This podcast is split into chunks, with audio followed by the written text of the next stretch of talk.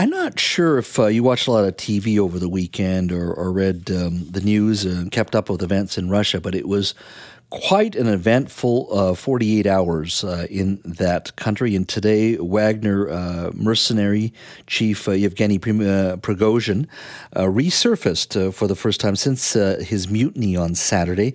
Um, and today he declared that his motive was to save the, his private militia from being taken over by the Russian military, not to topple President Vladimir Putin. Now, whatever his intentions, Prigozhin's brazen revolt confronted Putin with his fiercest challenge as he was faced uh, with more in more than 20 years as Russia's supreme leader. So a significant uh, pushback and challenge to Mr. Putin. It also, uh, many would argue, laid bare the bitter divisions um, over Mr. Putin's handling of the war in Ukraine, and many have said could have serious repercussions uh, on the battlefield um, as well. Uh, here's a report from France 24 in regards to what's transpired over the last 48 hours uh, in Russia. To a chorus of cheers and rounds of applause, the leader of the Wagner mercenary group, Yevgeny Prigozhin, bids the residents of Rostov-on-Don goodbye. His departure marks an end to a dramatic standoff that saw the Wagner group seize the southern city that is a military hub for the Russian army. It's another U-turn for Prigozhin. Earlier, just hours after announcing a march on Moscow, the Wagner boss ordered his troops abandon the assault. Мы вышли on June 23rd, we left for the Justice March. In 24 hours, we made all this progress. Прошли, не доходя 200 километров до Москвы. За это время we are 200 kilometers from Moscow. Understanding the risk that Russian blood could be shed on either side, our men are turning back the other way and returning to their temporary base camps according to plan. И уходим в обратном направлении the 180 could be thanks to Belarusian President Alexander Lukashenko. His office claims he negotiated a deal with the Wagner boss, who then agreed to halt his troops' advance. Lukashenko's close ally, Russian President Vladimir Putin, has praised the leader for his apparent efforts. The announcement marks a de escalation in a crisis that many feared could spiral into a devastating conflict between the Russian army and Prigozhin's forces. In an address to the nation, Russian President Vladimir Putin described the Wagner Group's actions as a stab in the back to Russia. All those who deliberately embarked on the path of betrayal, who prepared an armed rebellion, embarked on the path of blackmail and terrorist methods, will suffer inevitable punishment, will answer both before the law and before our people.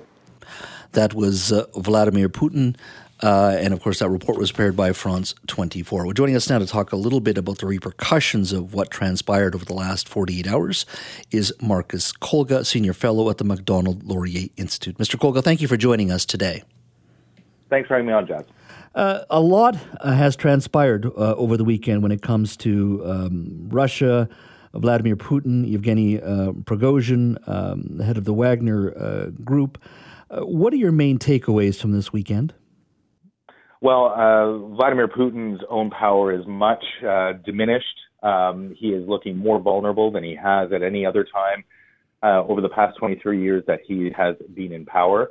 Um, Russia is clearly a nation that is divided. Its elite are divided, um, and uh, and I think that Russia in general is looking much weaker uh, than we have seen it uh, in in the past uh, over the past months. And so um, you know, I, I, think that the Western world needs to be prepared um, for what will inevitably come. Uh, you know, what we saw over the weekend is pretty much a, a preview, a dress rehearsal for what is going to happen at some point in the coming weeks and, and months. Russia is going to see uh, there's going to be political turmoil. There is going to be a change, but we should also be uh, very careful because uh, Vladimir Putin right now um, is a, a, a cornered rat, so to speak. Um, he is feeling uh, that he is vulnerable. Um, right now, there are there have been reports now and over the past couple of days that, uh, uh, in, with regards to the war in Ukraine, uh, Russian troops have uh, placed uh, explosives in the Zaporizhia nuclear power plant. This is the largest power plant in Europe, and there's real concern. Even President Zelensky, Ukraine's president, has warned that there could be a, a nuclear catastrophe waiting to happen there. So we need to be uh, very alert as to what is happening both in Ukraine and in Moscow at the moment because the situation is extremely tenuous uh, at this moment. I just want to uh, just step back for a moment. You referred to uh, Mr. Putin as a as a cornered rat. One would argue uh, rats are most dangerous when they're cornered. Um, uh, do you believe he has the full s- support of his inner circle, or at least the positions of power and authority to keep hold of power, uh, or is this really beyond Mr. Prigozhin's action this weekend and Wagner Group's actions, but in his own inner circle, is he worried now? Uh, he has to be worried. Uh, we know that on Saturday, the oligarchs, the kleptocrats that have been supporting him uh, for the past 23 years, keeping him in power, um, most of them fled Moscow. They flew to places like Azerbaijan, uh, Armenia, Turkey. Um, we know that there are also cracks appearing within the inner circle amongst the elite. Um, and of course, you know, Vladimir Putin has relied on this um, facade of, of being Russia's strongman, the only Russian leader who can protect the Russian people um, from the evils of NATO and Ukraine and such. And that facade has been irreparably damaged now. Uh, there is no going back to um, who he appeared to be in the eyes of the Russian people and even the elites uh, last week. Um, he is uh, clearly, uh, again, vulnerable. And uh, there's no doubt that the elite in Moscow um, are thinking about ways to um, make a change happen uh, politically at the at the top of of Russia's leadership. Um, you know, Vladimir Putin has been in this war now for for 16 months. Um, he has very little to show for it, other than uh, tens of thousands of dead Russian soldiers, uh, an economy that is teetering on the brink of collapse um, the situation in Russia itself is is quite dire. Um, there are uh, major problems in the regions. Uh, there, one in three hospitals don't have running water.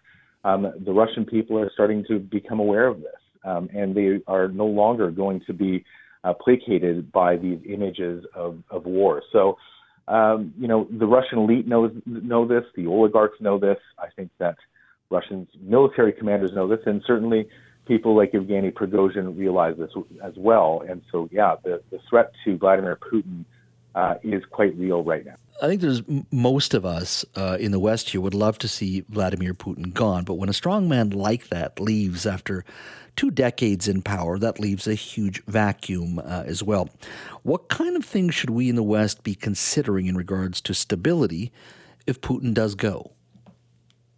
Well, that's a great question, Jazz. Uh, look, the, there's no guarantee that the next leader, Russian leader, will be a liberal, will be a Democrat whose uh, whose uh, worldviews and values align with ours. Um, you know, we saw just this weekend the type of person who might come to power in Russia. Um, Yevgeny Prigozhin is an ex-convict. Um, his forces are accused of engaging in mass atrocities in Africa, uh, in Syria, in in Ukraine as well. Um, this guy is anything but a uh, Democrat. He's a savage. And it's someone like that who could come to power. Uh, and we saw how close he did come to power on Saturday. Um, I would guess that had he continued his march onto Moscow, he would have be, he would have been in the Kremlin today. Um, and so that's the kind of leader that may come to power in the future, and we need to be fully prepared um, for that eventuality. Now, will that last forever? Probably not. Um, if someone else like Yevgeny Prigozhin were to become president of Russia, I think there will be a uh, an extended period of instability inside of Russia. Uh, it will be bloody. It will be messy. But I do believe that the Russian people will eventually stand up and, and will say enough is enough. Mm-hmm. Uh, and I think that the Western world, what they need to be doing right now is doubling down on their support uh, for Russian independent civil society, the opposition, Russian independent media, so that when that time comes, and that time will come, but when that time comes, that those uh, pro-democracy Russians they have the tools and resources necessary to do what's needed in that transition. They can identify those opportunities, and, and hopefully eventually come to power. Because it's only with a democratic Russia that we will have true peace in, in Central and Eastern Europe. Uh, with the billions and billions of dollars that have uh, flooded into Russia over the last two and a half decades in regards to energy prices, they have uh, been fueling Europe for a very long time. They have uh, deals with China as well, a fast growing economy over the last two decades. Um, and so there's lots of dollars there. Uh, but yet, when you look at their system, when you look at their military bogged down in, in the Ukraine, you see this this one individual with a mercenary army potentially could have taken over the government. Why is Russia so weak? Uh, well, Russia is so weak because there's one person running the show and one person who's benefiting from anything. It's a mafia state, um, and uh, all of that money that's flowed from those regions of Russia, those impoverished regions of Russia, has been done on the backs of those people that live in the region. They're not benefiting from this, um, especially the indigenous people in in uh, in Russia, and all of this is built on on their backs. They are not seeing any of that, uh, any of that uh, uh that the wealth that's being generated by Russian resources. Uh, a lot of that money, uh, when it flows into centers like Moscow and St. Petersburg, it flows into the pockets of these oligarchs who have really amassed all of this wealth. Um, you know, my friend Bill Browder says that uh, up to 50% of those revenues goes go directly to Vladimir Putin, making him probably the richest man on earth right now. Uh, and again, it doesn't go to the Russian people. And when it goes into the coffers of these oligarchs, it, it goes offshore. It goes into places in it used to, not anymore, because we've put, we've placed restrictions on the on the movement of capital. But uh, it, it, would be placed in places like uh, like Europe. Um, Roman Abramovich, one of the wealthiest uh, Russian oligarchs, uh, who's on our sanctions list, used to own Chelsea Football Club. He has billions of dollars invested here, right here in Canada, in Evraz Steel, which uh, which he and his uh, colleagues own. Um, and that's where this money is uh, is hidden away. And unfortunately, the Russian people uh, have seen no benefit from the billions, trillions of dollars in revenue that are being generated from from Russian resources. And and I believe that it's it, it'll only they'll only see that benefit when there is a a change in government where you have uh, a Democrat uh, who respects the rule of law uh, running that country. Uh, Mr. Kolga, thank you so much for your time. I really enjoyed our conversation. Thanks so much. Anytime. Thanks for having me on, Jess.